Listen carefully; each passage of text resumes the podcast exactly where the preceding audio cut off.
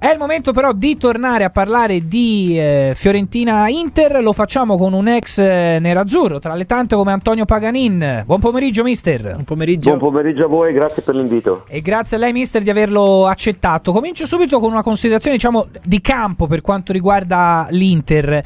Eh, arriva dalla soddisfazione di aver vinto la Supercoppa però con due assenze pesantissime a Firenze, come quella di Barella e, e Cialanoglu. Ecco, eh, secondo lei, mister, soprattutto per la stagione di Aslani e Frattesi, che saranno i due che dovranno sostituirli, ecco, c'è come dire un po' di. può essere questo uno dei motivi per cui dar magari speranze anche alla Fiorentina? O invece, soprattutto per quanto riguarda proprio il gioco, la fluidità di questi Inter. Eh, sono due sostituti assolutamente all'altezza eh, per il compito che verrà loro assegnato in vista della gara di domani.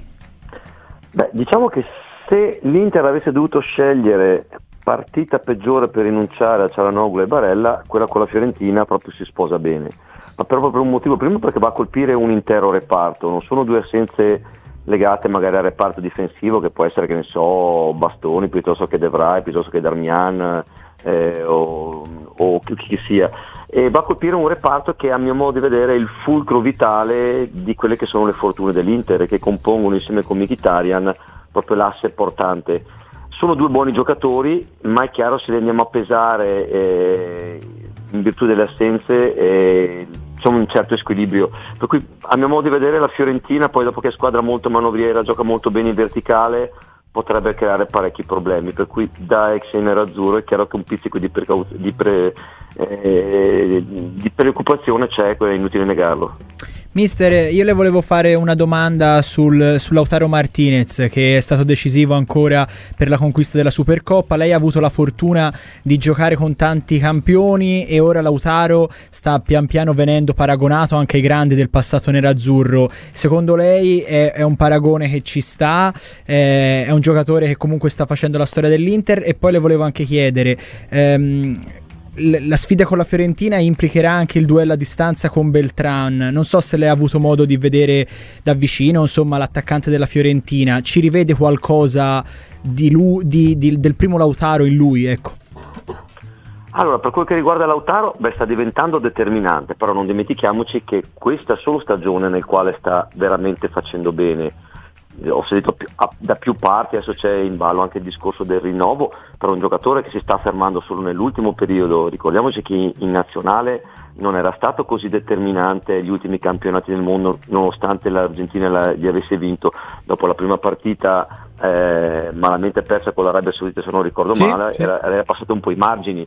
Per cui è un giocatore che si è ritagliato secondo me eh, giustamente lo spazio per la qualità che ha fare dei paragoni un po' con, eh, con, il passato, beh, voi avete avuto un argentino che dalle parti di Firenze ha segnato la storia, che ha anche caratterizzato il mio tempo, che è Battistuta e che io ricordo con grande piacere perché è un giocatore che a mio modo di vedere, e l'ha dimostrato poi dopo con la Roma, aveva veramente le caratteristiche del grandissimo bomber.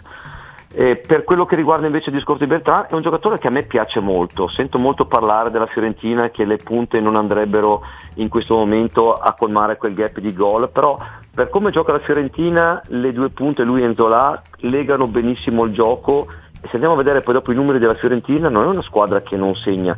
È chiaro che per come gioca Italiano, le due punte devono creare gli spazi per gli inserimenti dei centrocampisti. Vediamo anche lo score di Bonaventura che eh, diciamo così si è fatto valere per cui non andrei molto a preoccuparmi, è chiaro che non avrei mai un giocatore come Vlaovic, però sono giocatori che permettono agli altri giocatori di poter trovare la porta, per cui a me piace, devo essere onestamente, non parlo perché eh, siamo qui in diretta, ma parlo perché è un giocatore che fa le fortune della Fiorentina.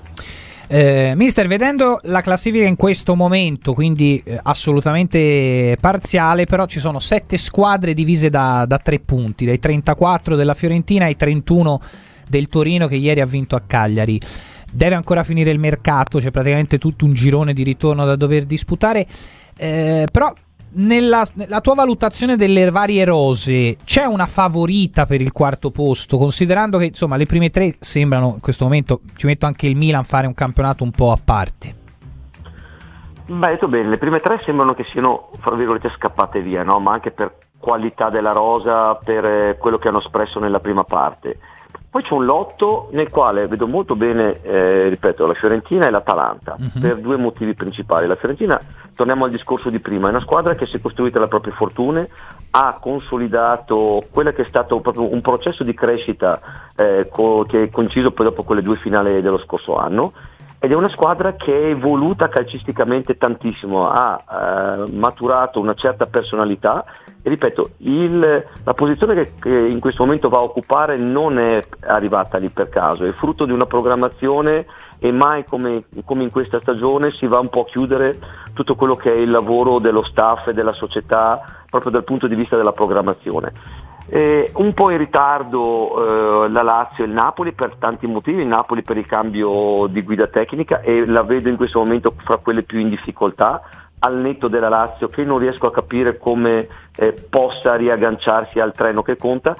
La Roma c'è da capire un po' il post Murigno perché ci sarà sicuramente uno scossone alle prime partite, poi c'è da capire bene che effetto avrà De Rossi su quello che riguarda ambiente e spogliatoio non è facile l'ambiente Roma, lo, in questo momento si è preso un, un, grandissimo carico di lavoro, nonché un rischio, però in questo momento se devo mettere una fiche, l'ipotetico euro de, da scommessa lo metto su Fiorentina-Atalanta. Mister, io le volevo, fare, le volevo chiedere una considerazione sulle dichiarazioni di Allegri, che insomma sta cercando un po' anche con la comunicazione che sempre l'ha contraddistinto di mettere un po' pressione all'Inter. Prima ha fatto un po' il gioco di parole dei guardier ladri, poi ieri è arrivato il paragone Sinner e Djokovic. Lei come lo vede, insomma, questo tentativo da parte del, mm, dell'allenatore della Juventus appunto di mettere un po' di pressione all'Inter, che ricordiamo orma, ora si è fatta scavalcare dalla Juventus nonostante appunto i nerazzurri abbiano una partita in meno. Vabbè, è, è, il gioco delle parti, in questo Allegri penso sia fra i numeri uno a livello di comunicazione. Mm, non penso che mm, per quello che riguarda l'ambiente nerazzurro da quel punto di vista lì eh, crei più di tanti problemi, bellissimo il paragone Sinner Djokovic eh, però onestamente se devo stare dalla parte in questo momento dell'Inter è chiaro che Djokovic ha vinto tutto, per cui è un grandissimo complimento che fa all'Inter indirettamente. Poi dopo ci può stare che magari per un, come è successo e chiaramente noi ne siamo contenti in qualità di tifosi tennistici di Sine che gli auguriamo il meglio, ci può stare che magari ogni tanto chi in questo momento è favorito possa avere eh, qualche piccola battuta d'arresto, però onestamente è il gioco delle parti anche bello. Il mio ringraziare onestamente la Juventus che anche se non ne sono molto contento che rimane aggrappata perché rende più interessante questo campionato perché altrimenti l'Inter l'avrebbe già ucciso come è successo l'anno scorso per il Napoli. Per cui bisogna fare anche i complimenti a chi in questo momento riesce a rimanere lì agganciato con una squadra che sta viaggiando veramente a ritmi pazzeschi e mi faccio riferimento all'Inter. Giustissimo. E tra l'altro eh, proprio a proposito delle, dell'esperienza che ha come dire anche sottolineato Allegri con eh, con, quella battuta eh, c'è anche da come dire, considerare quella che poi è la profondità della rosa a disposizione di, di Inzaghi. Insomma, non è da tutti, tornando anche alla prima domanda, poter arrivare con eh, due titolarissimi in meno come Barella e Cialanoglu e comunque insomma, avere a disposizione Aslani e soprattutto Frattesi, eh, centrocampista della nazionale, in rampa di lancio, centrocampista con gol, caratteristica che non va così tanto di moda nel nella nostra Serie A, insomma è un lusso che in pochi possono permettersi. C'è da capire a questo punto, mister, se eh, a partire, diciamo così, forse può essere l'unico dubbio, eh, magari già a partire da, da, Firenze, quanto Inzaghi riuscirà anche a coinvolgere nella sua totalità la rosa. Forse anche nelle stagioni precedenti è sempre stato un po' uno dei pochi punti deboli dell'Inter, cioè quando si toccava qualcosa nello spartito classico, quindi la titolarità degli 11 prestabiliti, eh, a volte anche i cartellini gialli sono stati un po' una variabile che ha messo in difficoltà l'Inter. Ecco quanto in realtà eh, a partire da Firenze si riuscirà magari per i nerazzurri a coinvolgere la rosa nella sua profondità, perché poi tornerà la Champions, c'è stata ora la Supercoppa, quindi sarà un'altra parte di stagione logorante con la Juve che quindi poi mette pressione come dicevamo prima e quindi non consente neanche in campionato di poter rallentare granché. No, no, ma hai fotografato bene quello che saranno i motivi principali no, da qui alla fine. La capacità di gestione e di valorizzazione di una rosa importante come quella dell'Inter potrà fare la differenza. È chiaro che non ti puoi permettere, avendo un avversario che è lì eh, alle tue spalle, di poter fare quelle rotazioni che magari in una situazione magari un po' più tranquilla avresti potuto fare. Ma è anche il bello, per cui ripeto, i complimenti non sono di facciata, ma da fare i complimenti a una squadra che è riuscita a mantenere il ritmo della capolista che effettivamente è andata molto molto forte. E in questo è migliorato perché se pensiamo al eh, campionato dello scorso anno nel quale ad ogni ammonizione un giocatore corrispondeva una sostituzione, sì. per cui togliere anche quella piccola parte di eh, continuità nello svolgere, eh, nel valorizzare un 11 di partenza, diciamo, c'è stata una crescita che a mio modo di vedere coincisa con la finale di Champions dell'anno scorso, nel quale ha infuso all'ambiente quel grado di consapevolezza e di autostima che poi, si è poi riportata dietro all'inizio del campionato di quest'anno. Abbiamo visto più riprese, non, non lo scopro certo io, una squadra che dà l'impressione sempre di sapere come fare a ottenere il risultato, come lo vuole, come, eh, come, riesce a gestire bene la rosa. Ha avuto anche qualche volta la defezione magari di Lautaro. È chiaro che Arnauti e Sanchez non sono Lautaro Martinez, però in qualche maniera ha sempre trovato la porta dei centrocampisti per poterlo bypassare. Ecco, sicuramente le coppe potrebbero andare a incidere in questo senso e l'augurio è quello di non avere nessun tipo di infortunio e di potersi godere da qui alla fine il testa a testa con la Juventus. Dobbiamo aspettare poco, il 4 febbraio è vicino. Sì, sì. Mister, io la riporto un attimo su, sull'assenza di Shalanoglu più che di Barella perché eh, notavamo insomma che, che, c'era una statistica piuttosto impressionante, ossia quando nell'Inter il turco è titolare l'Inter fa di media 2,2 punti a partita, mentre quando eh, Shalanoglu appunto è assente l'Inter cala vertiginosamente nella media di punti a partita fino allo 0,8, per cui insomma un giocatore... Eh, totalmente determinante. Secondo lei in questo momento nel suo ruolo, in questo ruolo da regista più abbassato che gli ha trovato Inzaghi, spostandolo un po' qualche metro indietro, è uno dei migliori giocatori in Europa? Sì, indubbiamente. Per qualità, perché ricordiamoci che lui nasce praticamente interno, diciamo così 20 metri più alto, gli ha dato la possibilità di poter maturare eh, quel grado di conoscenza calcistica che gli permette di far uscire la palla velocemente.